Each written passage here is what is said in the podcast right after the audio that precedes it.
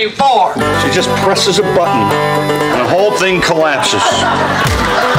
A day hasn't gone by that Jim hasn't made me laugh. I have some good news. He finally made it to the national championship game. You're such a good Coach. Okay, Daddy's home. Everybody make a big deal. What are you doing? Making sure they don't have boyfriends till they're 15. You don't have to give up romance just because you're married to Jim. How much do you love me right now?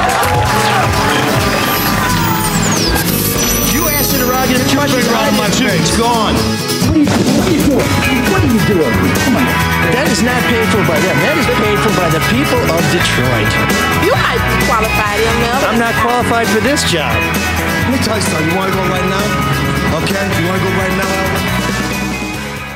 Hey kids, it's your old pal ML Elrick welcoming you to 2024, where we've had some incredible developments already. Uh, I know Marc Fellhauer's year started off right, and so those of us who hate watched the game yesterday What?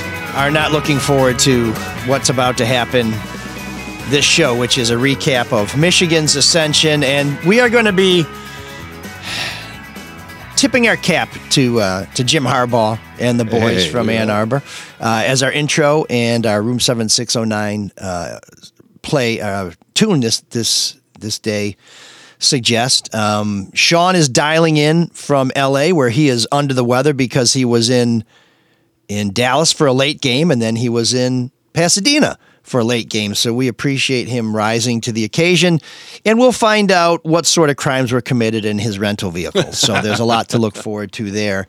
And we have to thank Erica Erickson. If you missed the last couple shows of 2023, Erica was our special guest. She's fantastic, and we look forward to having her back on the show again soon. And I also want to let you know over the holiday, we got together with intern Al and set up our Patreon. So if you go to Patreon and look for ML Soul of Detroit, you can sign up to support this show financially. We are working the bugs out, so I want to apologize in advance for any hiccups that we run into. But uh, but we would appreciate it if you could uh, become a sponsor of this show because you're the most important part of the show after me, frankly, because Sean will tell you in a minute that it's it's all about me. But uh, but uh, we would love to we would love to have you as part of our crew, and we have an old friend is back on the show as well. Uh, Dr. Yaldo, we are pleased to welcome longtime Red Shovel sponsor, the Yaldo Eye Center, to Soul of Detroit. Dr. Yaldo provided many thousands of Michiganders with state of the art eye procedures, giving them precise vision both near and far without the need for glasses, contacts, or reading glasses.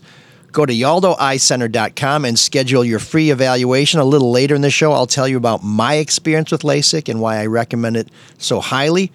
And we're also sponsored by another gentleman who sponsors the Red Shovel Network and has been a supporter of this show for many years. That's Luke Nowacki and Pinnacle Wealth Strategies. We'll tell you how Luke can help you set yourself up for a secure financial future. That'll be a little bit later on the show because I've been talking for a long time, but I know that Marc has got to be bursting at the seams to talk about his Michigan Wolverines.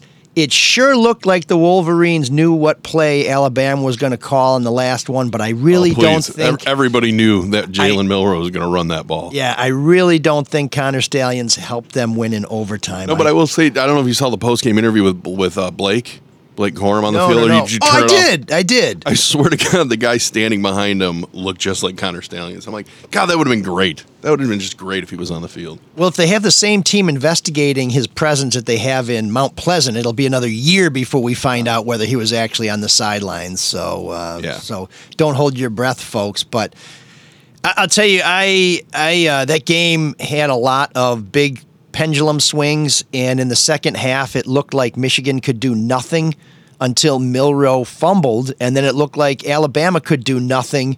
And when Michigan tied it up, I, I turned to to Teresa and some of our friends who were watching the game, and I said, "Michigan's going to win," and and and they did. It was uh, a pretty impressive finish to a game that had lots of lots of gaffes, uh, lots of big plays, and um, boy, that, oh boy, That, that was really the biggest surprise. Is you know I've said it all year, and Sean, you can probably attest to this. I was like, Michigan doesn't beat themselves; they don't make mistakes. No boy, they made up for it last night. Missed extra point.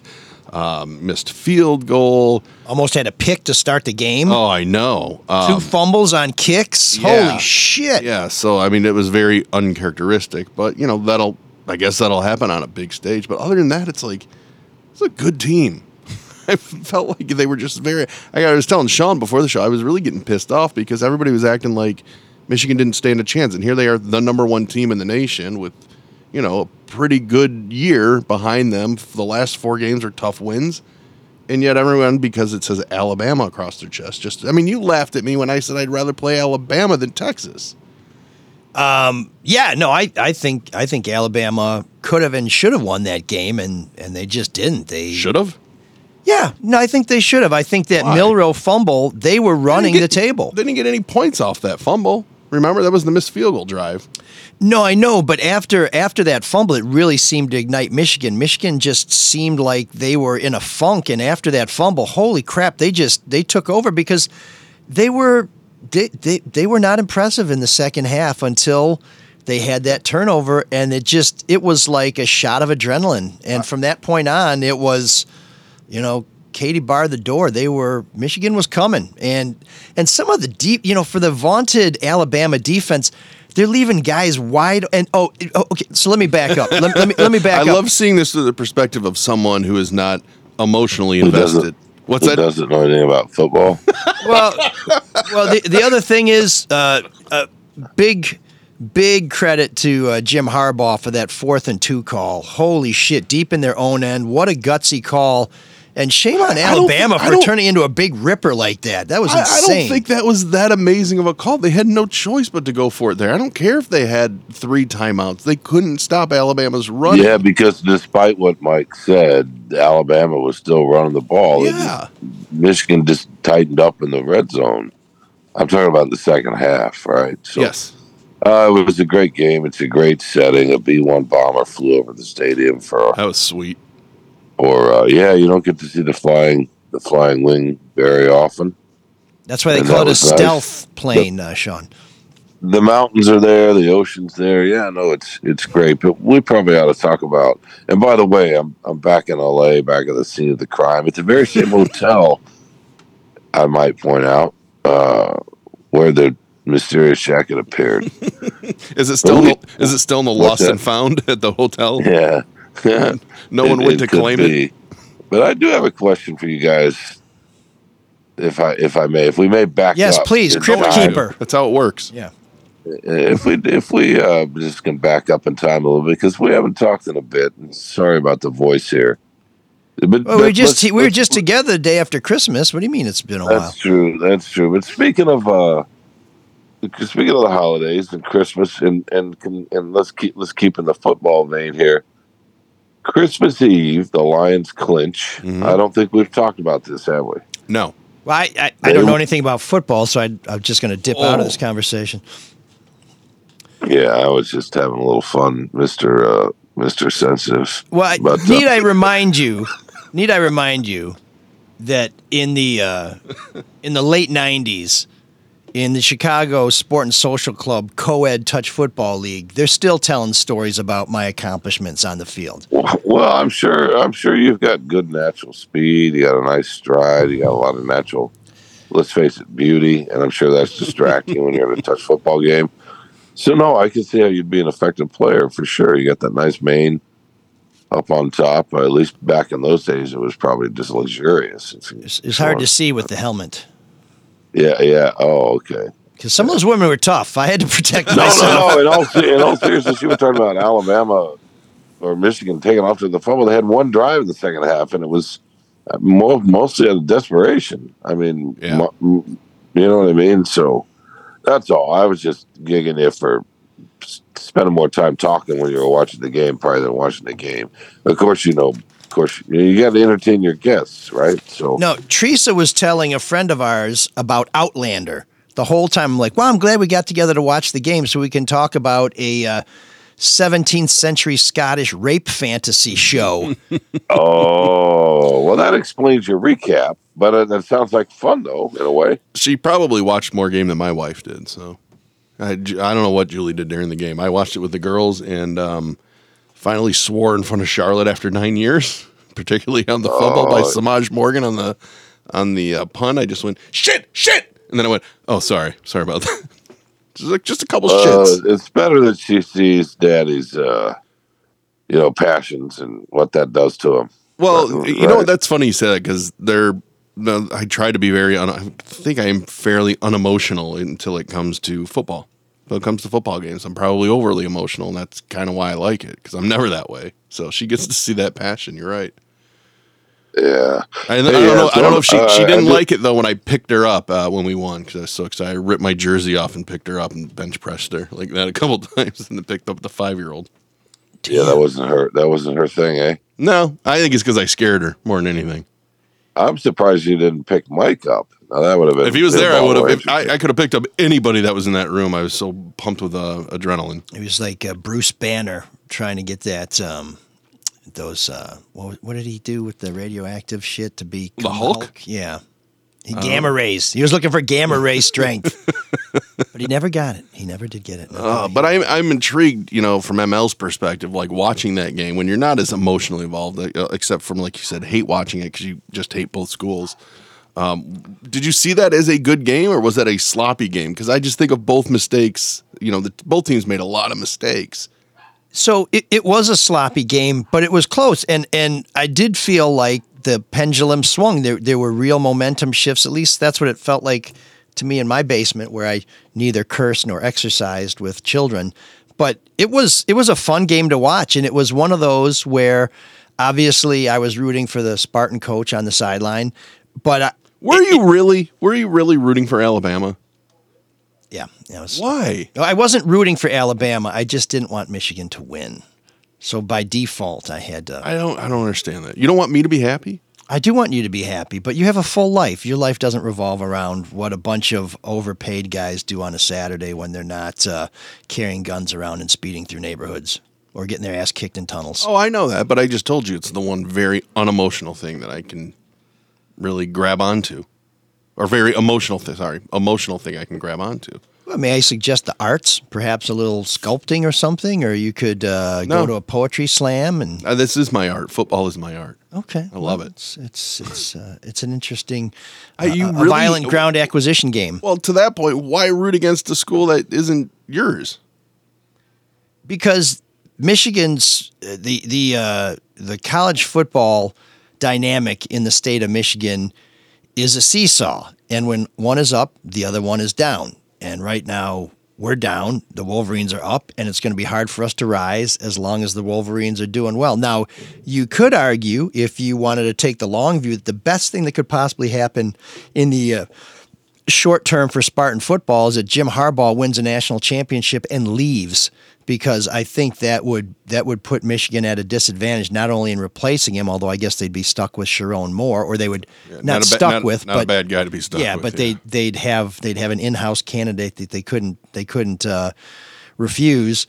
But I think that would be uh, in Michigan State's best interest. But I just I don't like Jim Harbaugh. I don't like the way he conducts himself. I don't like the fact that this team that is so good has been operating under a cloud because he's done this these things that that frankly I don't think this team needed to win, despite all this uh, 11th hour talk about, hey, have you noticed JJ McCarthy's statistics have gone down since? Yeah, and so did the quality of their opponents. It went through the roof. So, I mean, this is, there's some false equivalency going on here, but I don't like it when the coach gets in the way. I was done with Jim Schwartz when he threw that flag that cost the Lions a game. I don't think a Houston, coach yeah. should ever cost a, a team a game by something he did because he couldn't control himself. But uh, but Well, let- listen, let Jim me- Jim Harbaugh is also the guy who got them here, so you can't you can't take anything away from him. And in room seven six oh nine, I will be doing my own tribute to Jim Harbaugh. So stick around for that, even if you don't like new wave music. Let let I want to ask Sean this. Um, Oh, the other coach I got to criticize. Uh, so so back so it was a good game. I I watched Houston. Uh, no, excuse me, the Texans or Texas and uh, Washington, yeah. and Washington. Michael Penix, by the way, is there anywhere he can't drop a bomb, a ball? You talk about the B one bomber. This guy is a precision bomber, and the Washington receivers, if it touches them, they, they don't they don't drop it. It's unbelievable.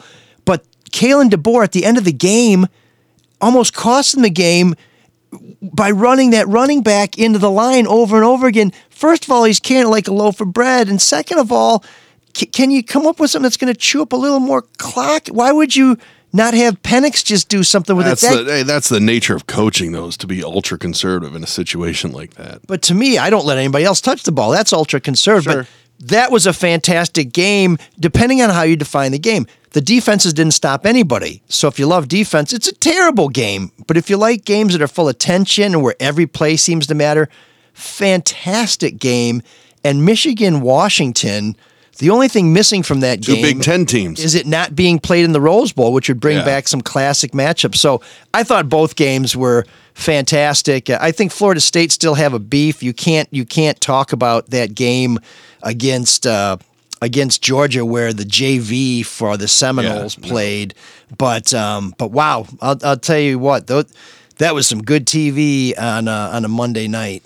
I wanted to ask Sean. Uh, Yeah, this Sean was going to take us back to Dallas. We'll, we'll get back to Dallas in a second. I mean, this is Michigan's hour. No, I'm just kidding. But No, Sean- it is the hour. This so- is so the you- Wolverines' hour. This is they should be they should be reveling in this. you don't like Harbaugh, and I've admitted that he, he's a very weird guy. He does a lot of weird things. I like him a lot more when he's winning. But Sean, is there a lot of similarity here between him and say um, Lloyd and maybe Dantonio and how they're perceived outside the program as opposed to inside the program? Because I've never seen a coach like Harbaugh talk about how much he quote loves his players. Like there's a genuine like man love there, um, and how he always puts the players forth. And then they say the same thing. I, that's a really it's a little weird, but I've I've never seen a coach do that. Do you do you agree with that, Sean?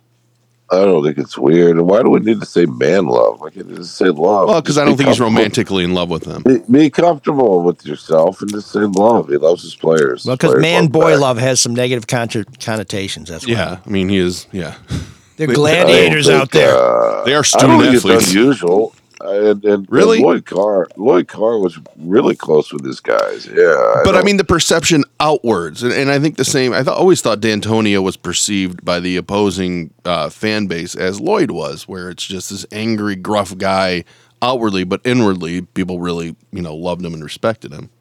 yeah, no, I, uh, yeah, Lloyd and Dantonio. What about Woody had probably Hayes? more- It had to be the same thing for Woody, right? Everybody hated Woody unless you were a Buckeye.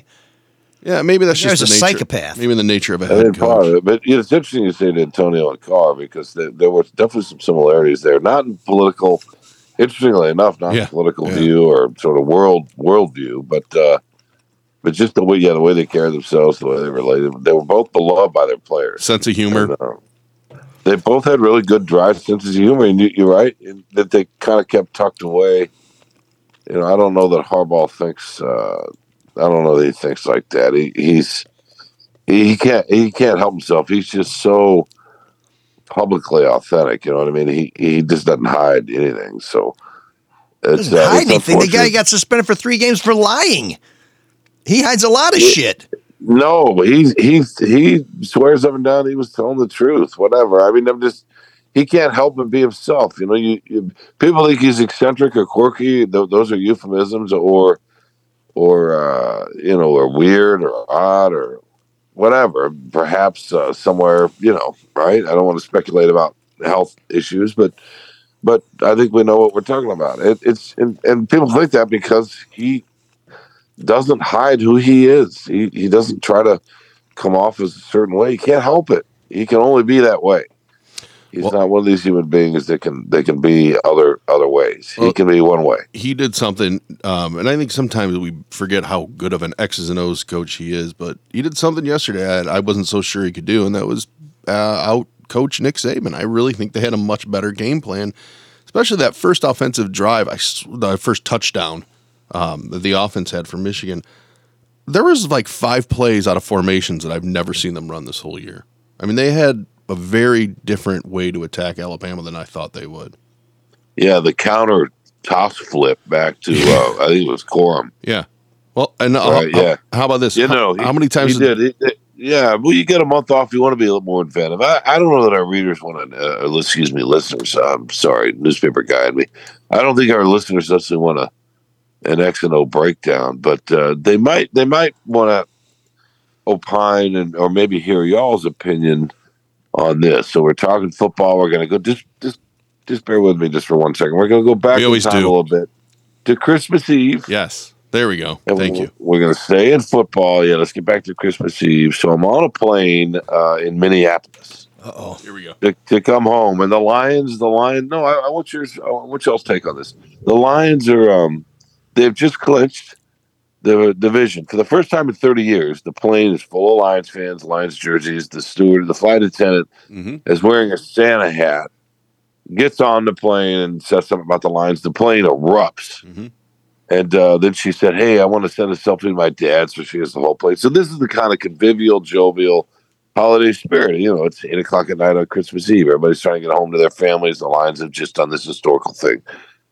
So I'm sitting in an exit row uh, aisle, and the guy across from me, we're just behind the Delta. I'm on Delta, it's just behind Delta Comfort.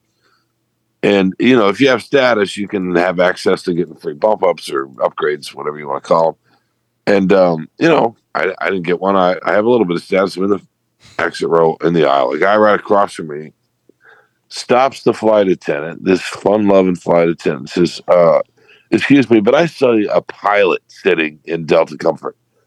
Those seats are for paying customers."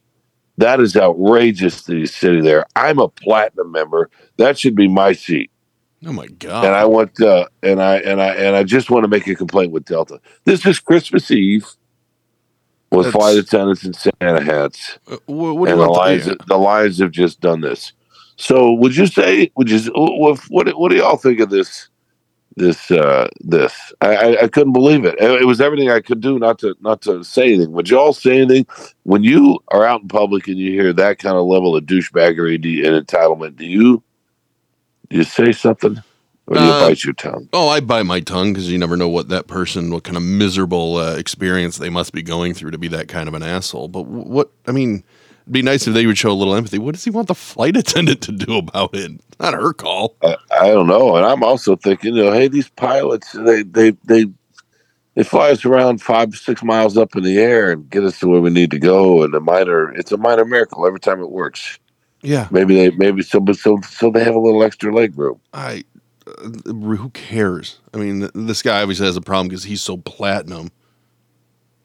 Yeah, I, Yeah. I, I kind of have a rule that uh, I don't beef with a pilot until the plane lands. I don't want to get these guys in a bad mood, or if they're Well, like, "Well, look- we're look- having a problem. We're out of parachutes. We're one short. Uh, this guy is bitching at me up in Delta Comfort. Well, Let's look- give him a backpack and send him out." No Look at way. this way. You, now there's a pilot on board too, in case something does happen. That guy's closer to the cockpit, so. Unless his name's Frank Yeah. Abagnale, then you're in trouble. But you know that is an issue point. it is Christmas Eve. Just shut up. Just take take stock in what's going on in your life. I know. I would. I was just thinking about it. Maybe and maybe the poor guy had just gone through something awful, right? You always want to try to extend that grace, but I was Sure. just thinking about yeah the the moment and just what what you're right to your point. What must somebody be going through to to not be able to to revel in that? Yeah, in, they're- they're- in any in any way. they're either just a miserable human being, right, all the time, or maybe they're going. I don't know. Maybe they're on a bereavement flight. I don't know, and they're just being salty. Who knows? Yeah, no, for sure. You're you're right. You, you don't you don't know. You, you you ever you ever read Infinite Jest or anything by David Foster Wallace? He- I- uh, very, very much so. Yes, Where, this we, is where, wa- we, where are we Yeah. going with this? This is water. No, I get it. what's that? This is water. His commencement speech about empathy. Yeah, right. The Uh-huh. commencement. Yeah, exactly. That always that uh, uh, that was one of the the more poignant things I think probably ever came out of his brain. That Oh, yeah. complicated brain of his, Yeah. right? Oh yeah. He's a, And and he was and his example, if I'm not mistaken, was when you're on the road and somebody cuts you off, Mm-hmm. Yep. Yeah. or takes a parking spot or does whatever, and your instant reaction is just just rage, and because it's very human. But you have no idea if they're coming from uh, hospice. Exactly. That's why I saved my rage for college and pro football. And that's why I'm very mad at the official in Dallas last week. Still. yeah, w- before we So get to Dan Dallas, Campbell. Before we get to Dallas, Sean, t- sh- tell what was it like in Pasadena? I mean, were there more Wolverine fans there than A little bit. than I- I- uh, you Crimson know, Tide well, fans? Was I, I hear the Bob- press box went was like a was like a, a, a quarantine? Yeah, I mean, it was a, a fever raging through there. Yeah, Bob went out. Yeah, right. It's been going around. Uh, same with Dallas. Um, some of the Detroit media. Yeah, I just think there's a lot of that going around.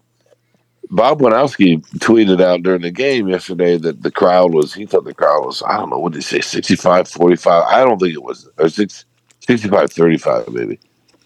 Or even, but I don't think it was that. I, it was, it was, there were definitely more Michigan fans, but not by a lot. 55, 45 at most. Yeah. Yeah, they were saying You on the broadcast 60 40. hmm It's funny because there were some folks in the press box and they were shocked at how many Alabama fans were there. I'm like, what? Why? Yeah. Alabama 'cause- travels. The, the, Ohio State and Alabama probably travel like no other two schools. And Except they're spoiled. well, I think Wisconsin would have an argument there, and I think Michigan would too. well, Michigan, you Michigan travels in part because the alumni base. all I over mean, the California place, is their yeah. largest alumni base, right? Yeah. So Yeah. it's a lot of. Uh, I mean, Michigan. uh, We don't want to go down this road about in-state tuition and all that, but they they love their out-of-state students. I know um, all three of us have been to the Rose Bowl. I haven't been there in what 30 years. I think 80, 88, 89. I don't know. So God, long longer than that. Um, and it was nice. I wasn't blown away by it. Everybody talks like you know it's this cathedral of of Oh college. no, it's a beautiful. But Marc, it? it's what, come what, on. what is a- what I a wanted to ask you? What is it about it though? It's the setting. I mean, it's it's The an San older stadium. Yeah, the, it's, it's especially um, depending on what side you are. Yeah, but it's in, but it's the setting. It's in this little valley, as you guys know, not Yep. a huge valley, but just kind of a dip. It dips in, and it's the the stadium itself is beautiful from the, from, from the outside, and then it's just the setting and the way the sun sets on the mountains. The sun setting over the Pacific. Out west, it, it, it reflects back on the San Gabriel Mountains, Okay. which are just just the east of the stadium. I mean, literally, and it's just it's spectacular. But uh, I was you know, pointing. it's interesting thinking about the atmosphere. I, I would argue that there was more. It, it's this is crazy to say because there was more on the line yesterday in this game. When I was there for Michigan State, I, I don't know if it's because who knows. I, I, I don't. Maybe Mike has some theories, but I, there was actually more buzz and tension in that Michigan State Stanford Rose Bowl than yesterday. And I and I don't know if it's because of the history. I mean, is Michigan State rising up, and an underdog story is a better story, or Michigan State fans just feel a certain way? You know, I mean, they, I don't think they they ever expected to be there. Maybe that was part of it, but Um, uh, it, it was weirdly subdued for a little bit yesterday. well, I mean, it was- Yeah, a lot of cake eaters out there. But that stadium is first of all, it's it's gorgeous, it's beautiful, and one of the things that and I've only been once. The when the Spartans went when I was a student, I had a bunch of friends who went out there, but I had to go to the paint store because I needed to make some money to pay for the next semester. So I I missed out on that opportunity, and when it came up in 2014, I made sure I didn't miss out. But it's in a neighborhood. I mean, that's the Yeah. thing that's amazing. It's it's this coliseum, and it's you. If you take a wrong turn, you're in a subdivision. I mean, it's it's it's crazy, and and I love, unlike unlike the big house, which is also in a neighborhood. Yeah. is also a temple. You know, I mean, it's also a, a shrine to football and an amazing place to watch a game, if you don't mind the company. But the the way the Rose Bowl is built is all of the amenities are outside. You have to walk across a bridge to get to the concessions, to get to the food. It's just it's a design like I've never seen. Oh, I didn't know that. in a stadium, and it's uh it's just Well, It's- it's not it's- quite, but it's- in some parts you do. But yeah, yeah, I mean, wherever I sat, if you wanted to to do any of that stuff, you actually had to kind of leave the uh, Oh, really? That's the, weird. the the Yeah, arena, and the uh, I'm trying to remember if it's the north or south end zone. Uh, and, and the view is just there- it's there's a there's a little moat, a moat, and there's a bridge. But, but here's the thing, and, uh, and I didn't want to say this, but oh my God, what the heck? We're all human. I'm sure we've go. all been in scenarios like this, but getting in there is difficult. yeah, because it's Oh, in yeah. the neighborhood down. It's just it's you got to allow a lot of time. And yesterday I did left downtown LA. I was staying at LAX, but I went to. I, didn't want press box food, and I hadn't been feeling well, so I'm going to go to a place and get some chicken noodle soup. So I went to a great old deli in downtown LA, which is kind of on the way to Pasadena. I gave myself three hours to get to the game from downtown LA. Yeah, 11 miles, right? yeah. Yeah, and I walked into the press box. Yeah, it was 18 miles, 15, 16 miles, something like that. So not far. so I walked into the press box a few minutes before the kickoff. So why three hours? Um, traffic, and they shut down the. I had a parking pass, and they shut down the lot, and I didn't even know because I was, you know, we're talking about the stadium being a valley, and I'm up in this neighborhood that's up a little bit, so I, you know, I can't see anything, and I want to make a turn to that I need to get to this neighborhood to get to the stadium. The, the cops won't let me, and they say go right instead of left, so I go right, and I come back around and get a different line, and then I sit there. So I'm stopped for at one point for about an hour Oh without moving, God. and there's I would've nowhere to go. I would have lost my mind. Oh, why Oh, didn't you, it why was- didn't you take the train in? people were getting out of yeah people were getting out of their cars and walking up there was a lot of confusion it, it, it was a it was just a mess and and whatever it happens sometimes you know we're human beings we're messy but what are you doing when you're sitting there and you're in a neighborhood there are no public places around oh. and you got to go to the bathroom Um, and you and you have a wonky bladder anyway what are you doing you know what i mean so you use the back seat. Well, you usually wait for new wave music to start playing. I was I was so fortunate that because I hadn't been feeling great on the way up, I'd stopped at a gas station and got a cup of ice, and uh, so I just tossed the ice out and used the cup. Oh, you just peed in the ice, so it wouldn't smell. Oh yeah, yeah, but then there would have been room. You don't want it to overflow. But but anyway, I mean, so that was an experience doing that, trying to get into a game. Nobody's moving. People are frustrated. Although it was fun to watch. Alabama Michigan fan, they were both in the, the lines around me. They were getting out of the cars and trying to help each other. So that was kind of fun to see them hanging out. Well, the reason I asked you about the Rose Bowl is because um, you were talking about Dallas, and Jerry World is one of my least favorite stadiums I've ever been to. I hate it with a passion. I think it's. Love it. Do you lo- what? What do you love about it? I just like how big and grand it is. I like how when you're in downtown Dallas or just about, and you get up on one of those, you know, there there are all these mixers we call them in Texas, where the interstates kind of east and Yeah. west, north, south move, and you have all. And so you get you you take these ra- these elevated ramps to go from one to another, one freeway to another, and you get up and you can see the stadium. I know, know what I mean? but I and I never thought I'd feel this way. But the stadium is way too big. I remember, and you know, I don't get to sit in the press box, but we had we had okay seats, and I felt like I watched that stupid scoreboard more than I watched the field when you're sitting in. Oh no, it's seats. just it's a spectacular score, but I like it because you can walk around. I mean, it's just I couldn't cool walk around though. You, you you could not fully walk around. At least when I went, they had a whole section, uh, like a VIP section, uh, roped off, and you couldn't walk around. No, So no, I don't mean walk around the whole thing, but you just you can move around. I like the way it holds noise. Partly too, I'm biased. Cowboys fans are, are some of the best in the NFL, Ugh. and I know maybe that you think of them as Michigan fans, but they dress up, man, and not Yeah. just in the cowboy boots and all that, but you you just see all these folks in these these great crazy sort of get ups and all this paraphernalia hanging off of accoutrement, whatever as Mike would say in his his francophile uh, business. But yeah, no, it's I, I think it's a really fun place. yeah, yeah, you can You have just it. have to remember to watch the players and not the screen because that screen is massive It's and it's too- in your it- face no matter where you are. distracting, yeah. It is Oh. I went. I went to see Mike, by the way, in that very stadium. If I'm not mistaken, I climbed. It acted like we're, we're climbing a mountain, but I went all. He was up near the Dr Pepper sign or somewhere. yeah, now I know why you were carrying that cup of what I thought was Mountain Dew. yeah. You made him laugh. Oh, that. Yeah, that was. uh Yeah, I think, I think Michigan State was still in that game until Sean came to see me and put the whammy on us. Oh yeah, they. You're right. That that was one of those teams where. And we don't want to talk about how why it's hard to win at schools like that. But Michigan State was really good in the trenches that year, but didn't have the skill players. They Some didn't have years. Dantonio had the skill skill guys, but didn't have the trenches, and it's hard to get both at a school like Alabama. Oddly enough, didn't have skill players like they normally do. They, you know, they had guys in the trenches, but offensively, I, yeah, it's it's hard to put it all together.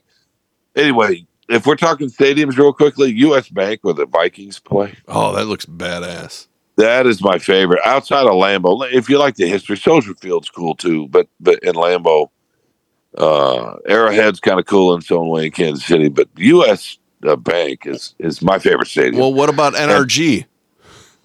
Where? in Houston, NRG, we're the champion. Isn't that oh, what it's called? oh well, yeah. We'll see. The thing I like about U.S. Bank too is the the on one half that's glass at the top Yeah. and the skylines the skylines right there. The fans are great. They do that whole Viking horn. Those people, they, they love that team. Interestingly enough, not that I want to go down this road. I think one of the reasons Here he people have been goes. listening to uh, us a little bit more is because we've been largely apolitical. But this, so I'm just making an interesting observation. So, So, the say. NFL does this hometown heroes. They have a vet, a veteran, or Sure. not a vet, or not come out on the. You know, it's it's part of a U.S. military contract the NFL has to promote sort of patriotism in the military. Yeah. And it usually gets a, in Detroit and most stadiums I've seen it, gets a really really loud wo- roar. In Minnesota, it was mm, polite applause. Maybe Really? it was interest. It was interesting. Yeah, and I Oh, turned a couple of people. Yeah, yeah, I know these socialists don't want the patriotism shoved down their throat. I thought I thought that was funny, but That's I I, I dumb. it, no I noticed it. Yeah, it was noticeable. It was interesting. That's ridiculous. So, Sean, let's E- go. Even though we do know it's paid and, and it's it's a little bit of theater, but that's still a person that sacrificed. No, they they applauded, but it just I. I, I mean, it just made me wonder if they felt like they were being manipulated or it was propaganda. I don't know. I just it was weirdly noticeable. Maybe it was just that one time, you know. And it was it was Christmas. Uh, it was Christmas Eve. Maybe they were distracted. I don't know. But great stadium. What was uh, what was? Let's go back to Dallas for a minute Yeah. because you have logged some serious miles going from a late night game in Dallas to uh, I mean five o'clock game in in L.A. But it went it went late and and that's a lot of travel. What was the mood like after the game in Dallas? Did you did you get down in the locker room? Were you there for Campbell's press conference? Yeah, I got in late. I, I thought I was, yeah, because of the crazy nature, the the, the nature of the finish. Well, It and a brutal tricky- deadline. and we have to we have to file we have to file at the end of the game our first column, and then the second column can be a little bit more thoughtful and that kind of thing. But so I walked in, I thought. At, at first, I was I was confused. I thought, well, sure, I'll be catching the end. But I walked in, and he was walking to the podium, and then I later realized that he was at the podium, and he was so mad he walked away from the podium for a second, then Yeah. walked back. Yeah. Not like he- not like he was going to leave, but he just couldn't contain it, like a big cat, right? He just couldn't. There was couldn't con- there was one little himself. thing in that press conference that's like, yeah, that's another reason I really like Dan Campbell. Is um, when I think it was Dave Birkett that asked the It was. Dave, yeah. And- and- Dave and- asked him why he was frustrated. Yeah, and Dan was like, "Why wouldn't you be?" For, you know, just kind of went off on him, but then goes, "I'm sorry about that, Dave." like he No, he- because he, he's realizes, yeah, it's wins and losses. They did get royally screwed. I don't. There's, And there's a lot. Of, there's a lot at stake, right? I mean, it's it's just. There's I mean, tremendous- was there was there that much? yeah, at- of course there is. Well, Why? first of all, there's a, sec- there's a second home playoff game. That's all. So that's a, Sure, I I no, I, I understand with that, but they were locked into the third no matter what. So you're a little bit No, of, little bit of house uh, money. but- no, but it. It's, But I like that he wants to win. Period. I mean, they won that game. They the Lions won that The- game and got screwed But by the the, path, the path is easier to the. In Yeah, I mean, no, you know, I know- I know all that, They get that second game. That all of a sudden the NFC Championship game isn't really that crazy to think about at all. I mean, it, it may not be. I just mean but, it uh, wasn't it wasn't a matter of them making the playoffs or not making the playoffs like in the past. It wasn't a matter of first seed or not. You know, I just No, the- these guys are so wired and so competitive I to get agree. to this stage in life.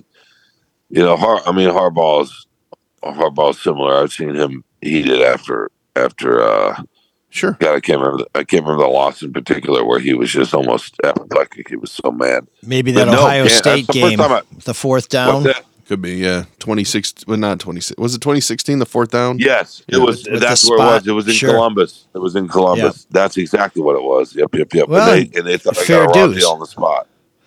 What's that? I, I said I can understand why he'd be heated. That was that was a call that could have gone other either way that cost him the game.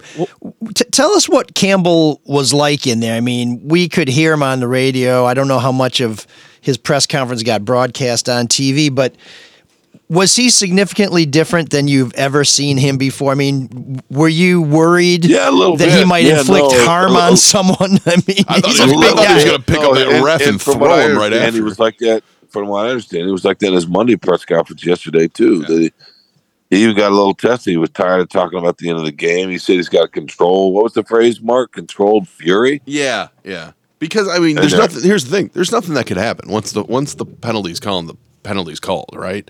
I think the insult is the fact that the pool report and this official just going, yeah, no, number 70 reported, number 68 didn't, which is just just bullshit. And it reminded Yeah, me that's not what happened. Yeah. when we talked after, because Drew, we did a, a immediate reaction. My, my first thought was, boy, this reminds me a lot of um, Galarraga's perfect game. Yeah. and it was just a clear mistake by an official.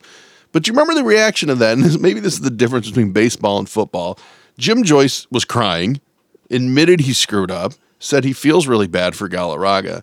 And here it's the NFL, so they can never, ever admit that they made a flat out mistake. And that was a mistake. Well, and do you remember what happened after Jim Joyce admitted it? In the next game, Jim Leyland sent him out with the lineup, The lineup card. card, I mean, yeah. they they really, and I think Galarraga and, And Joyce wrote a book cheered it, together. don't you remember? Yeah, Yeah. I mean, they, There- There's a humanity there too, right? Yeah. Everybody screws up, but just admit when you screw up. And the fact that this ref is like, no, no, that's not what happened. Uh, number 70's been reporting the whole game, so he reported again. And it's like, and the thing that gets me about it is the fact that Dan Campbell says, we told them before the game, if we run a two point conversion, this is most likely going to be one of the plays. I mean, that they, they went over that before the game. should the Lions be faulted at all? Somebody up in the booth for not catching the announcement where they said number 70 is eligible? I mean, should, should somebody have called the coach and said, throw the beanie, throw the, throw the red flag? I mean, they, they called the wrong number, or is it just, does it happen so fast that. so much uh, fog, I would think, right? I mean, that, and that's how the old referee messes up because he sees Skipper. I mean, you can see him looking at Skipper running out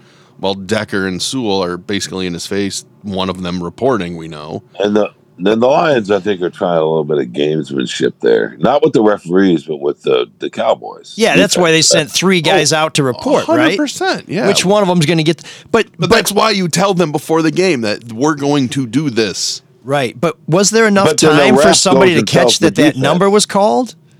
The ref goes and tells the defense who's reporting too, right? No, I know, So- and he made that mistake. But ML, that's a good question because usually they reported over the PA, And they did know. Bros. I don't know if you've I heard didn't- that I didn't bite. hear. I did not hear it on the TV broadcast. So it so on the ticket they played the uh, the Dallas um, the Dallas play by play, and you could hear re- number seventy is eligible. They announced it over the loudspeaker in uh, in AT and T Stadium, so anyone paying attention heard that seventy was eligible. I wonder if there's somebody up Yeah, in the I- Lions.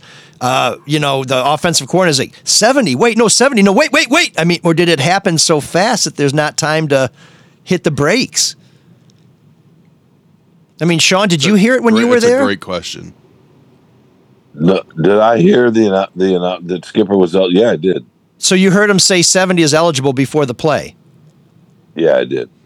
So what did you think? Did anybody ask Campbell at the press conference, like, "Hey, when you, you know, why not? You know, why but not I call a can't remember timeout?" if that was I can't remember if that was the press box announcement or the stadium announcement. I don't know. I'm a little Oh. loopy. It would make it would make more sense. Usually, you hear it at the stadium, right? Yeah, uh huh. Usually hear Well, it they, on TV. they did announce it over the PA. So when when they when you heard it in the press box that it was 70 and they threw to 68, did you immediately think, "Oh, that's coming back," or did it not register until? No, it didn't register because partly because it was hard for me to see that it was 68 at first, and then I realized it was Decker. But but uh, no, it, it did, and the flag was thrown fairly quickly, so It was. Was it flown? Was it thrown quickly? Because it took him If- if- forever. it it felt like it.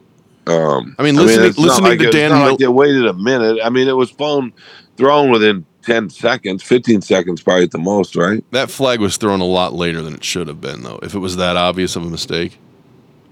Well, if, if you're the Yeah, ref no, and you there knew it was 70, definitely- you would have noticed right away it wasn't. five six. Yeah, there was a five six sec. I mean, it's funny how time you think of our perception of time is so warped sometimes. But uh, there would yeah, there were definitely a few seconds where the Lions were celebrating. Oh yeah. Yeah. Well, Mark and I talk about this all the time in, in broadcast. You know, what seems like a blink of an eye is an eternity. So like it, yeah. 15 seconds, you know, that's, That's a long time. that is That's a long really long time.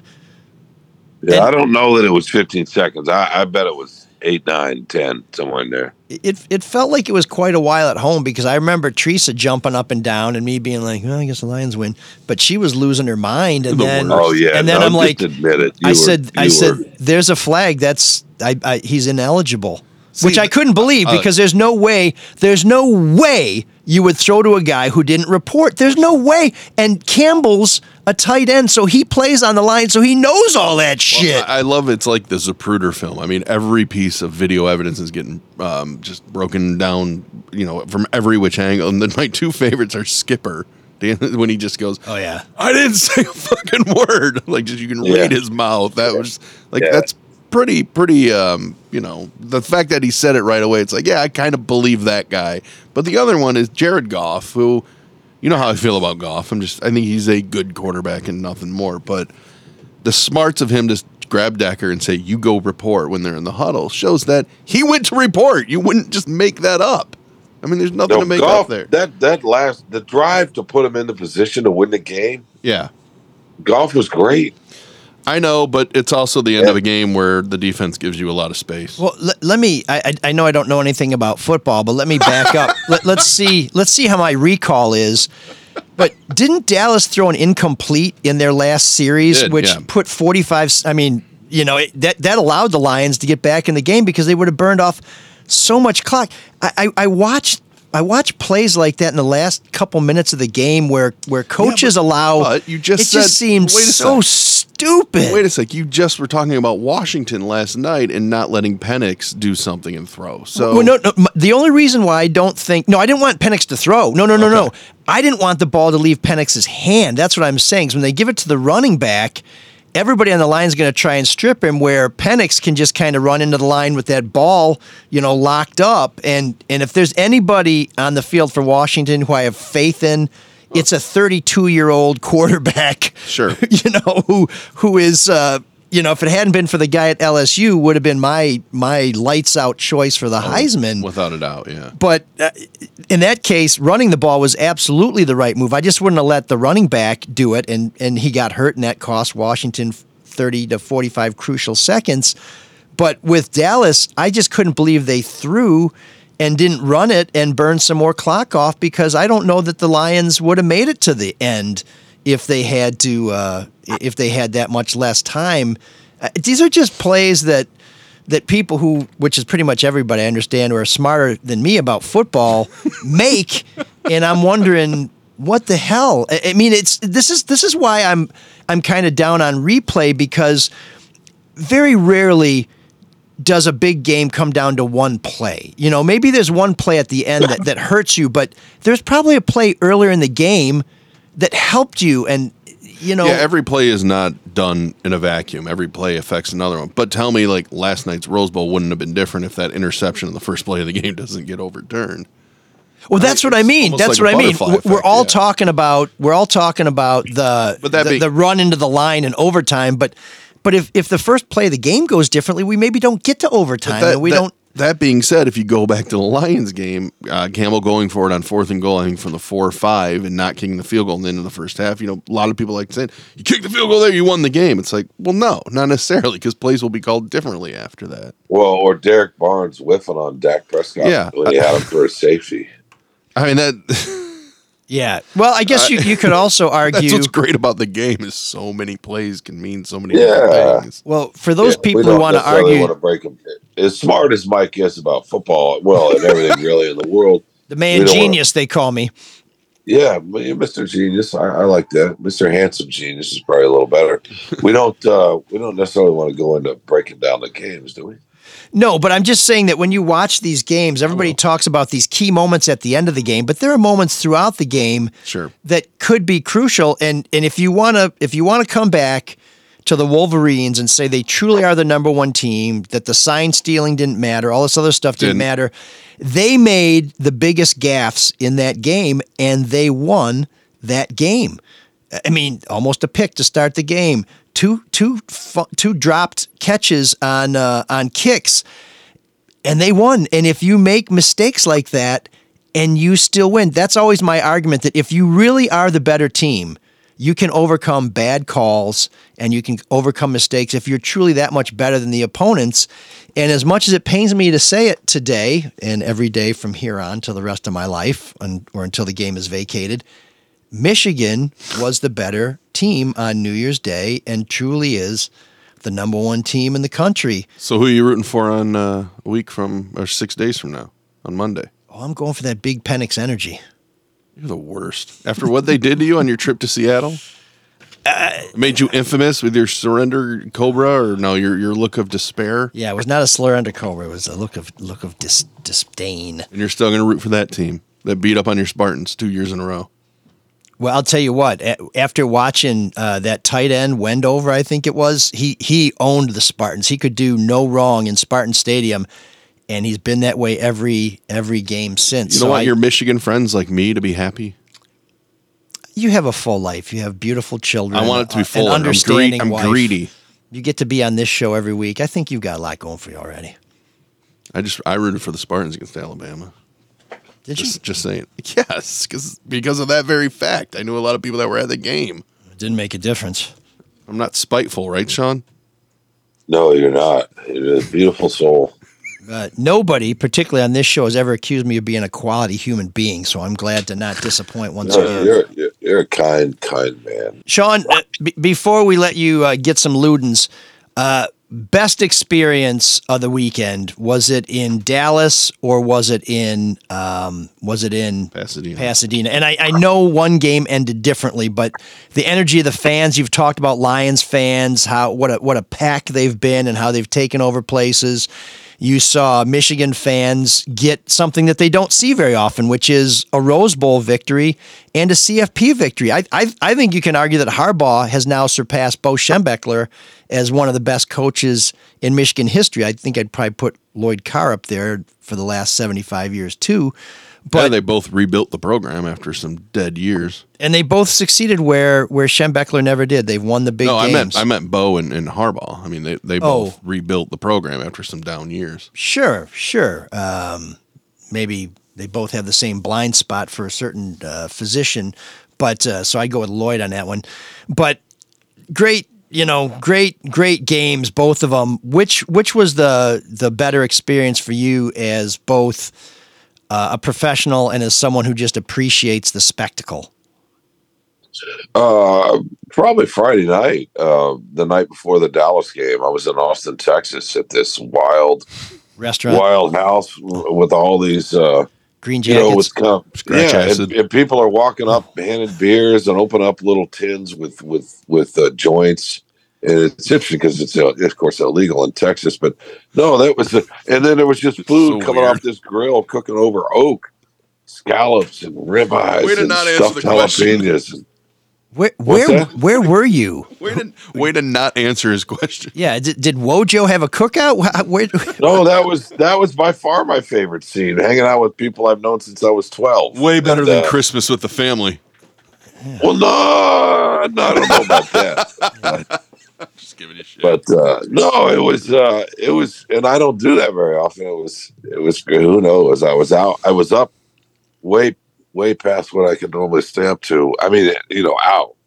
And then you got Mono from one of the Dallas Cowboy cheerleaders. So a great night for yeah, Sean yeah. in No, Dallas. that- I don't. You know, if I'm being objective, then yeah, the the Rose Bowl. I just, I don't know. I just think there's more to the. It's, it's just more to the Lions story. It, it, first of all, the whole state loves them. It's just a bigger Yeah. story, and um, and the way they competed against a team that scored 40 points a game and hadn't lost at home, and they won 16 straight games at AT&T Stadium in, in Arlington, actually between Dallas and Fort Worth. It just It's the- a the- suburb the of Dallas, I understand. the theater of that, Right how next door. compelling that is against the biggest brand in, in, in football. Let's be real. well, the Cowboys are the biggest brand of football, and and so to, to to have that unfold the way it did, to come back to give themselves a chance, you're like, okay, the Lions really are, you know, they're they're showing something. They they might be able to go on the road and win a play. Yeah, I just think. Um, the 30 year story, there's just a lot more going on with the Lions right now. It's a great story with Michigan. If, if Harbaugh wins a t- title, it's been a really interesting year. It's great. The Rose Bowl is a, it was a playoff. It was a playoff game too. It's, it's a playoff game, but there was something about the intensity Hmm. of that Lions Cowboys game, and maybe it's just partly because of the Well, it's professional look- football and the skill levels better and all that, right? You Yeah, know? they were it's both. the highest. Le- it's the highest level of something. So that, but just the passion. The, the, the Cowboys fans are like college fans. Yeah. They're, they're crazy. Yeah, that's kind of that, that In- in the- NFC. in The, the NFC way. East is kind of like a college division of the of the NFL, right? With the Redskin fans and the Giants. Well, plus there's just not much college football in Texas. well, I mean, their big team Said. was, was just because he doesn't know anything about football. Historically, there, Yeah. historically there has been, but the cow, the They, Cowboys. they don't really I get into high school football either. There, it's more of a lacrosse state, Yeah. Right behind Yeah, Maryland. no, no, it's just I just think uh, you know the the whole state of Michigan was was you know wanted to go after that ref, right? I mean, you know what I mean? Yeah, e- even I was indifferent. That's how. That's how positive. That's how unified this state is bet- behind the Lions. All I know is uh, America won because both America's teams won, the Cowboys and Michigan. Oh yeah, yeah, yeah. That's interesting. Self-declared uh, America's teams. is so that, is that, stupid. so no, that, That's that's so that's how I would say. Whoever asked that question, that's how I would say. Yeah, the, the Rose Bowl is beautiful, and it's, it There's was only two of us. It's kind of I think he needs to go. great, uh, great, great theater in the Rose Bowl, but it's just the way that Cowboys in and the, the way the Lions Yeah. lost, the, the reaction, the way the Lions fans in this, they're so invested. Yeah, I mean, they've always been invested. It's always been an incredible fan base, but and now we have a, a playoff home playoff game coming. Uh, you know, the final game. you you imagine what Ford Field's going to be like? No. weeks? Or, No, it's gonna be nuts. Uh, it is. I mean, it will be. yeah, It'll be. Yeah, the downtown Detroit, the way downtown Detroit's going to feel that day in the lead up, and but you know, especially if it's a night game. yeah. which it, it- may well be because the, right now they're on track to play this the Rams with Matthew Stafford, and of course that narrative is going to be juicy for the the rest of the country. Yep. because the Lions are becoming must-watch TV. yep. they. Uh, they do keep you on the edge of your seat. Well, Sean, uh, we want to let you get uh, your entertainment out of there before they they start charging for another day. Um, we'll be very curious to see what you find in the back of your conveyance when you get back, and we hope that you get some Dayquil because you sound like a man who needs some rest. And I maybe, do. My maybe some, was locked up in downtown LA last night, so I had to. Uh, it was the end of a long. Was it seized? Was this a was this a forfeiture? Well, wait, don't answer No, that. Tell people I next week I parked in a. on I ML had to to the. I, okay, I went to the media hotel to finish the second column, and uh, and uh, I parked in a really sketchy garage. It was close to it, and I and I saw the twenty four hour sign. I didn't look at the fine print. It was only on Friday and Saturday, not Sunday. So I I filed a column, and I'm walking out at like one o'clock in the morning, and all the you know the garage doors. It's all gated and sealed and shut. And there's locks, and there's nobody to call. And I thought, oh, okay. Well, that sucks. My rental car's in there, but uh, that's all right. So I just I just had to take an Uber. Okay. Well, when you get that rental car black back, you may want to take a black light to it just to make sure. So so who knows what's going to be in the car this time? Uh, just another reason to come back next week. Who so, or what's going to be in the car? You know. yeah. Well, Sean, uh, get some rest and uh, safe Thank you. travels. All right, Thanks, brother. guys. Always a pleasure. Talk to you soon. Oh man, the geeks have inherited the earth. Did I do that? What a dork. Does him wanting to play with us again mean that he's turning into a geek, or we're turning into cool guys? I may not know much about football, but Well, everything that really else, burned, didn't it? everything else I see very. I- I'm telling you, some somewhere there's a yellow jacket waiting for me on the north side of Chicago, but uh, but I think I think they're waiting for me to actually retire. I'm like I'm like Jaromir Jagr. I just keep playing, so my eligibility clock never starts. But one thing I do see clearly is everything because 15 years ago I got LASIK surgery and I still have amazing 20 to 15 far vision, which is better than the definition of perfect. So 2020 is perfect vision. 2015 means you can see better than you were born with. This has changed my life. I used to wear contacts and I, I would get cysts on my eyelids. And I was one of these guys who was really meticulous about keeping my contacts clean. I didn't sleep in them. I used those enzymatic tablets, if you remember when they I had all this, those. Dude, same boat, man. Yeah, spent tons of money on saline solution, everything. I would still get these eye infections. I played tons of sports. I was getting sick of the contacts. So I finally got LASIK, and it's been a game changer for me. Dr. Yaldo can hook you up with custom LASIK, and it's better now than it was when I had it done. You know, I was in my 50s, and I'm now in my mid 50s, and I'm starting to notice that my near vision is going. I need reading glasses, and that's really a hassle because that's what happens with the natural aging of your eyes. And that can be frustrating. I keep glasses in every room, even though I can see down the street like nobody's business. Reading the paper can get tricky, and I still do read the paper. But Dr. Yaldo can help you with that too.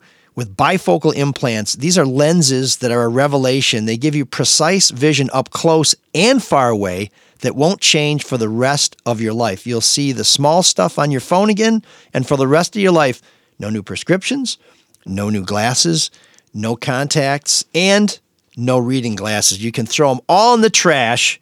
It's a life changing procedure, and you can get a free evaluation and let Dr. Yaldo explain it, demonstrate it, and starting this year and for the rest of your life, you'll see more clearly than you ever have.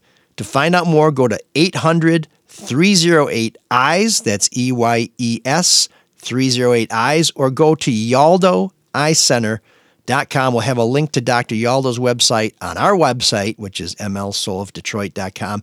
And please, if you go to Dr. Yaldo, let him know that ML sent you. It's very important for our sponsors to know that you are coming to them because you heard about it here. So please let Dr. Yaldo know. We love having him back on the show. And of course, we're grateful that Luke Nowacki is still with us as well. Because if you're planning for your future, if you want to see the future a little more clearly, find somebody who has 2015 vision when it comes to planning for your finances. Oh wow, what a what a great segue. Ah, we we I can see clearly now the Sean is gone. well, you know, it is 2024 now, so happy new year. And if you're one of those people that was always saying, you know what, next year, next year I'm going to worry about my finances. I'm going to I'm going to deal with um, investing and, and equities and bonds. I'm going to deal with it next year. Well, next year is here. So get your head up, be prepared. If you want some help managing your assets, we recommend Luke Nowacki and Zach at Pinnacle Wealth Management. Uh, give them a free call at 24. Well, of course, the call's free, but for a free consultation, 248 663 4748.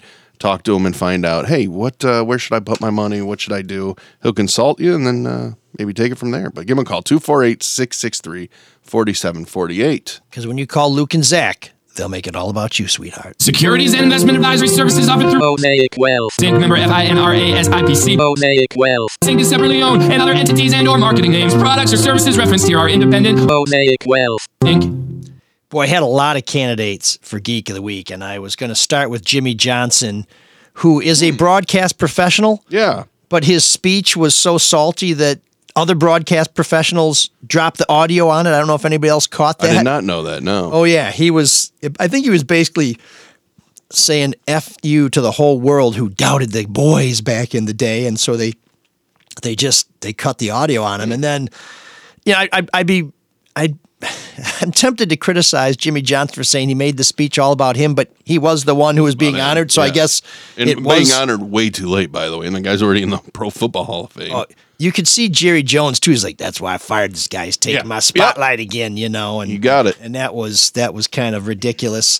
But so Jimmy, no, you don't get it. And I, I thought about the refs in that game. Just a monumental gaffe, which they're refusing to acknowledge, and which is obvious to everyone. But no, no, I'm I'm not going to name the refs because that one's too easy. This one may be too easy as well, but I'm going to name the Lions ownership and management as our geek of the week because for years, for years, they've broken season ticket holders' hearts by putting a substandard product on the field.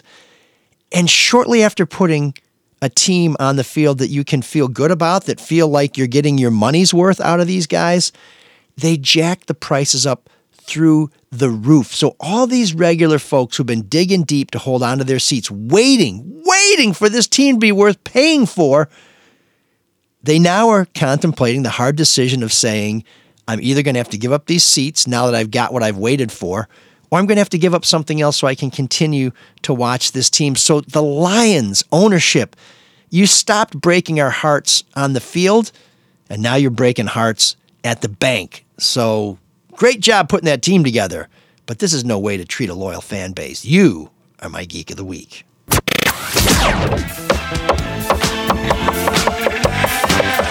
Me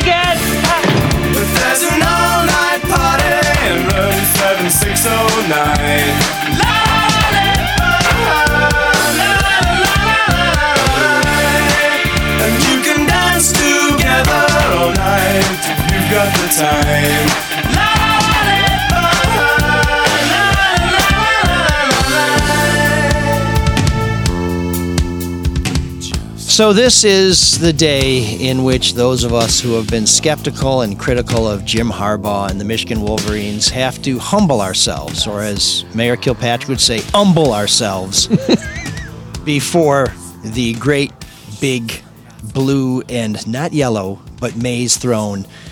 And so I I am going to try and be a man about this and acknowledge that when it comes to college football in the state of Michigan in 2024, Jim Harbaugh can say with pride, I am the man.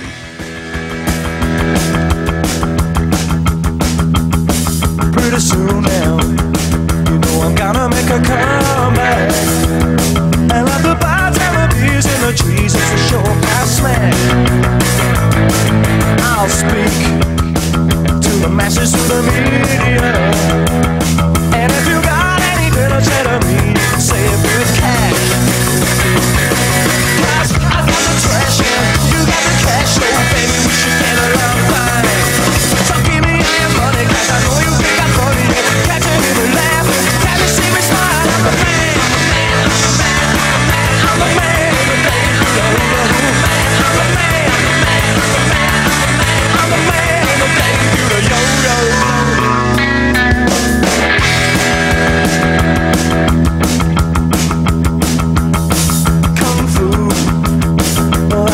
My good ones. Well, what's we?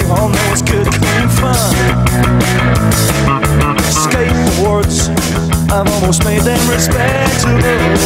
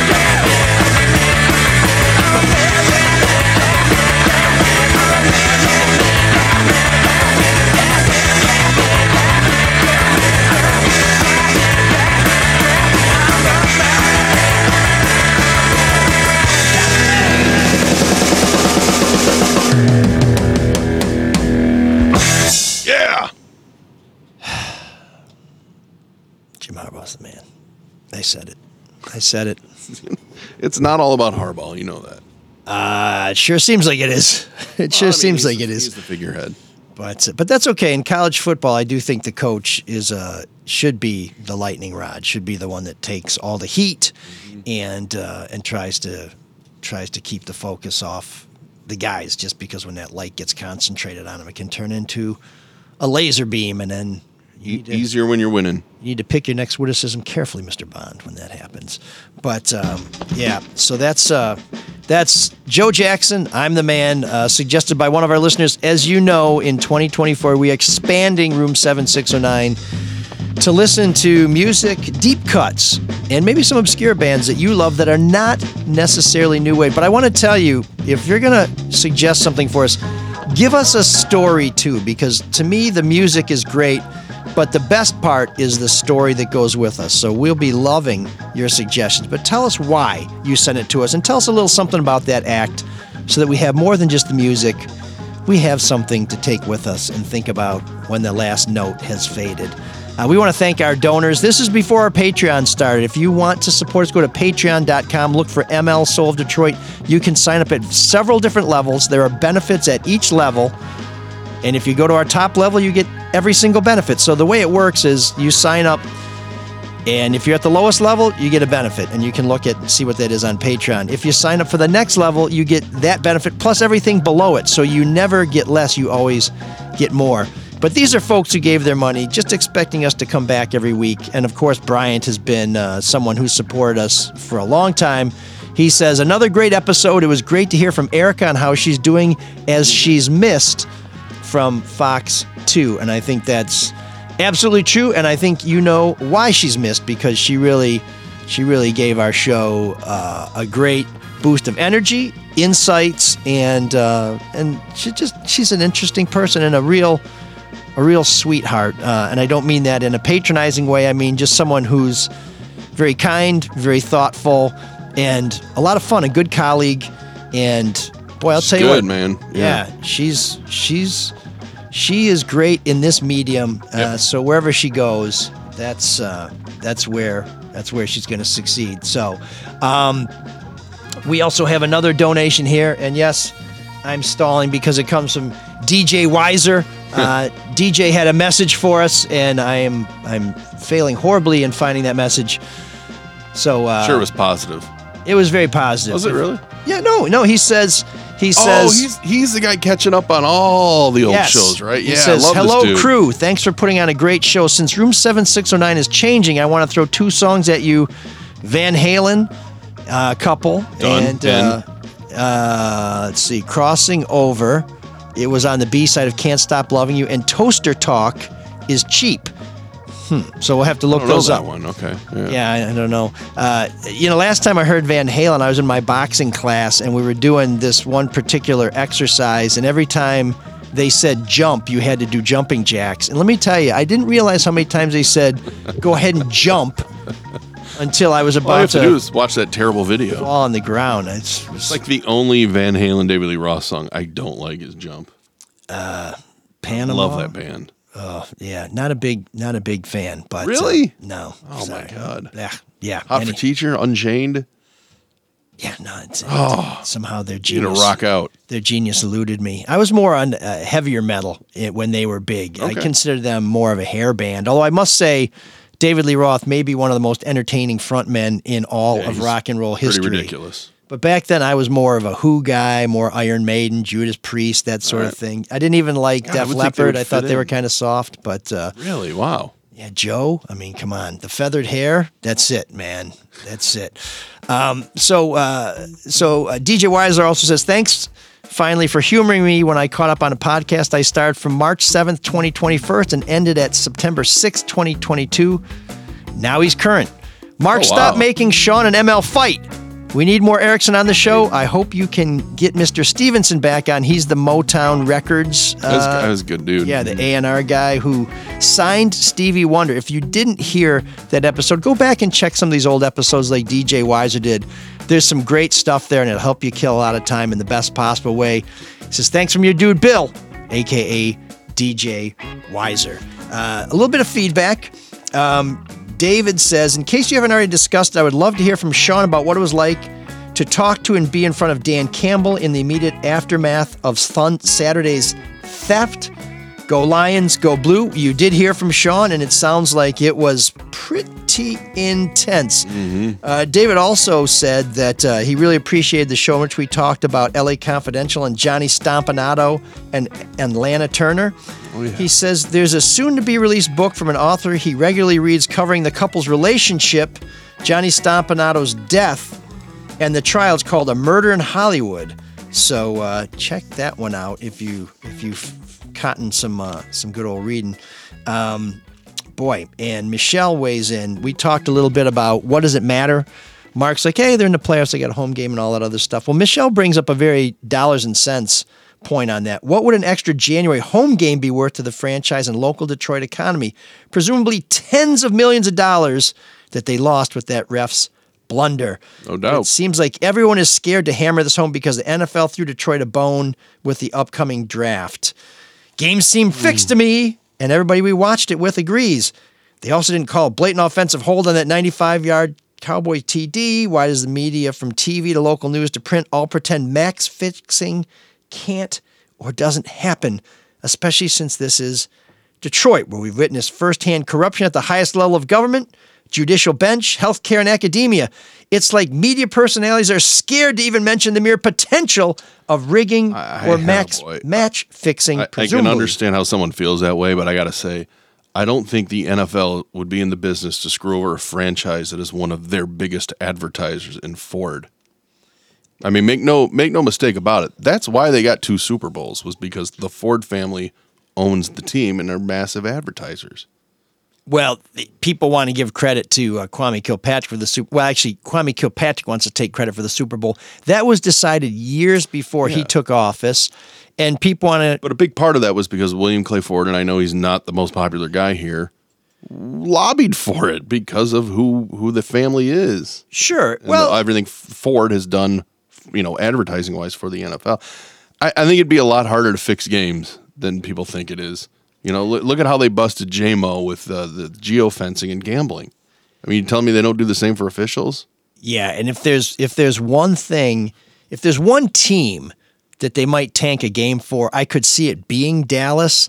But with all eyes on them, and I, I wonder with the referees. Well, I mean, the, the problem is it's good. It's good for the NFL when Dallas is winning. Sure. Period, without a doubt. Sure, and So if- that's why I would feel that way. I just, I, I think it's a lot harder to do than than people think. Well, I, I don't think there's anybody not saying it because they're worried about ramifications on their career. If you work for the local media and you want to argue that the home team got jobbed, nobody's going to come after you for that. In fact, I think there are people who may come after you for not rallying for the home 11. But um, but yeah, that's boy. I'll tell you what. If you're going to fix a game, I do think home teams get more calls just by the nature, just human nature. You're in that kind of almost, um, you know, in a con- kind of a confirmation bias where you have this whole crowd that is rooting for one side. I think that's, I mean, an official might see things differently, and yeah, nobody's without bias, but. Yeah. You know, the, the thing that pisses me off about the whole situation, we talked about it, is the fact that he can't ma- admit he made a mistake. Well, Plain and that's simple. That's the other thing. This was obvious, Mm-hmm. and to not own it is is problematic. And for Not, the not even that night, but today, today to come out and go, yeah, I screwed up. Sorry, because nothing's going to change the outcome of that. well, and and he can just say, "I misheard him. I got confused. I thought he said this. I thought he said that." It's and, and that whole officiating crew has been downgraded now and will not officiate any playoff games. So they lose money on that call. the other thing is the NFL. You know, we see this in college where they'll send a letter of apology and they'll say, Which "Hey, means nothing, but yeah. That was, but at least it's acknowledging something, that yeah. that there was a mistake, and I, I think it goes back to what you said earlier in the show. Is with the NFL, they have to be infallible. They can't make a mistake, and they make mistakes all the time. And when you make mistakes all the time that are so obvious to everybody, I think you undermine conf- confidence by not admitting to what we all know and pretend to be infallible. That's where you undermine confidence when you're like, "We never make a mistake." We're like, "Dude, you just did." Yeah. So next time you tell us you didn't make a mistake, we got to assume that it's another lie. That's the NFL way, though. They never make mistakes. The Shield doesn't make mistakes. Mean, Being being uh, being the biggest money making uh, racket in all of pro sports means never having to say you're sorry, even to one of your biggest sponsors. And are you surprised that that Sheila Ford Hamp hasn't said anything yeah. yet? Yeah. I mean, it would go a long way for her to just make some kind of comment and, and say, yeah, uh, we were screwed. But you know, maybe there's ramifications for her as being an owner. Do you think that now? I, I think when, when do you think that would have stopped Jerry Jones if it was the other way around? No, he wouldn't He'd be out there right now making comments. I mean, I'm I'm pretty sure Jerry Jones was calling down to the field and saying 68 was ineligible. I mean, I don't think he was waiting for the final gun before You know he what, would though? complain. I do you recall, and maybe maybe it's just you know seeing things through uh, Honolulu blue and silver glasses, but I don't recall anybody on Dallas going, "Hey, you said that guy reported, not that guy." Like McCarthy wasn't doing it. None of the players were. I, I was that I- that really kind of stood out to me. It's like, well, nobody, you know, either way they would have made a mistake if he didn't. Um, if they didn't call the flag, you'd probably hear Dallas bitching about it, saying he told us number seventy skipper was eligible and not sixty eight. Yeah, and and that'd be a fair complaint. I mean, how Well, can you without blame a, them for without a doubt? taking the ref at his word? But immediately, nobody did that, and the Lions, when the flag was thrown, were like, "No, we at, we no, told you before the game. We told you he he reported appropriately." It's just, it's one of those things that's going to go down in Lions lore, just like Calvin's not completing the process of the catch. Sure. I, it's you know, it's just one more thing, or the pass interference call against uh, Pettigrew that wasn't called. Remember when that we played the uh, game down in Dallas, twenty fifteen, I think. I think I was at an airport when that happened. That was the one where where uh, Stafford finally showed a little bit of fire and was caught on the side on the mic saying something. to The ref's like, "Oh, come on, man! You know that's a bad call." I mean, it was like, "Ooh, Yeah. I it's think really tearing him up." I think where we are today with that game is I want the NFL to make another statement or somebody in the NFL to just admit that, yeah, that old man, you know, referees are old and they're not full time and they screw up. So they there was a few seconds left on the clock, and I wonder if that's why Dallas wasn't jumping up and down because they're thinking, okay, what do we do when we get the ball back? But if that was the last play of the game, is it unreasonable? Would it would it have been unreasonable to expect the NFL to make an announcement and say, you know what, that game ended with a wrong call. There's no time left. There's no chance for the other team to come back with some time on the clock. So we are awarding the victory Oh, to the Detroit Lions. But is that an unreasonable thing to expect if that was the final play of the game? Yeah, but you don't want, do you want to set that precedence? Oh, if it was the very final game? I- that's no what I mean. Is there was enough time for somebody to run back a kick or to throw a hail mary or do you know the uh, the Memphis Miracle? God, that's But- tough, man. I, yeah. But if it's all about Yeah, we I- have replay and we have everything so that we don't miss a Yeah, call. If the and you idea miss is to get it right, yeah. Yeah, I mean to me, But once again, then the argument would be would have been from Dallas going, "You told us that guy reported." right, right, right. So- So, yeah, no, you're right. There's a lot Either of way, a team is going to have a beef. Yeah, it's uh, God, what a sports weekend! it's like Sean's forehead when you mention anything in French. It's just a lot of wrinkles, and it don't get any better. So this is the new year. We appreciate you coming back. We had a great holiday. We hope you did too. I think nobody had a better holiday than Marc did, and he's looking forward to a big, big uh, second weekend of the year next year, going down to Houston. Where, where are you staying? I have no idea where I'm staying. My buddy Oh. booked the uh, hotel, and uh, when Michigan was down twenty to thirteen, he sent me a text that said, "I'm upgrading to a suite for good luck." And I said, "Okay, cool." And the second that clock ended, I'm like, "Where's this suite? Let's go." But you've already got your tickets, so you had faith. Uh, well, you don't. I mean, when you buy them from the university, of course, they drag the process out. I don't think you can find out. I don't think you find out till Thursday night where your tickets are at. But uh, credit card's been charged. I can tell you that much. But you have Flights tickets. are booked. Yeah. Yeah, okay. So you just don't know where you're sitting, but you're going to. I, well, they have a, I have a general idea based on the face value. Which, oh my god, have you seen some of the prices for this game? I have no idea what they are. Nine grand. It kind of makes me want to sell it. For one ticket? Yeah, but I mean, come on. These are initial resale tickets. That price will that'll come down. That'll that'll. Oh, oh, you're not talking about face value. You're talking No, about. I'm talking about resale. Secondary market. Yeah, Okay. mhm. Okay. Jeez. You think I'd Okay. pay nine grand for a ticket? Maybe. Nobody in their right mind would, but Maybe. But this is this Once is lifetime. this may be your Twice- last chance to go. lifetime. Yeah, because a lot of these guys are graduating. Uh, Well, I- did I ever tell you the story of how I got boned over by Delta in 1997, 98 for that Rose Bowl, the championship Rose Bowl? no. I had a ticket to that game, and I was flying out on New Year's Eve, and I was going to land and then go directly to the game, stay one night, and fly back. And the flight was delayed because of mechanical issues over and over and over. Spent spent New Year's Eve in the uh, airport at DTW. They kept delaying the flight and finally just canceled it. So I'm like, okay, well, I'm not going to make this game. This is ridiculous. So all because of Delta. I missed uh, 97, so this is payback. Wow. Yeah. Do you think Charles White's death had anything to do with Michigan finally succeeding in the Rose Bowl? Was that a curse? No, that's that's a been lifted. shot. Don't do that to Charles. No. The infamous fumble. It was a fumble. Totally was a fumble. a Replay would fumble. have proved that. I know it was a fumble. I remember growing up as a kid because I would that was 1980, 81. Uh, maybe seventy nine. It was. It was. It was. Remember in Crisler? So I would have been really young, but remember Crisler was really dark, and in the concourse they had all those like display cases. Mm-hmm. They had one for that game, and they had a giant picture blown up with the ball circled. You know, just showing that it was a fumble, and I was like, "That's really interesting." but now looking back, I'm like, I can't believe they had that in the trophy case. Oh, I can. I can believe it. Absolutely. Absolutely. So, okay, so Marc is looking forward to a trip to Houston. Uh, we'll have to figure out how we're going to do the show next week. There's so we got There'll a be little, one. We'll got a little work to do, but we will be here next week. We hope you'll be with us. Please check out our Patreon and please call Dr. Yaldo and uh, and Luke Nowacki for some help uh, with making this year the best you've ever had, and every year from here on out, even better. Uh, Sean will be back uh, probably remotely because I think he'll probably be on the road. He'll be down there. So it'll just be little old me holding down Aw. the studio. I'll bring Erica in. Oh yeah, maybe we will. That's uh, I have to see if she got that tattoo. It, was- it seemed to me there was a there was a, a, an oral contract there.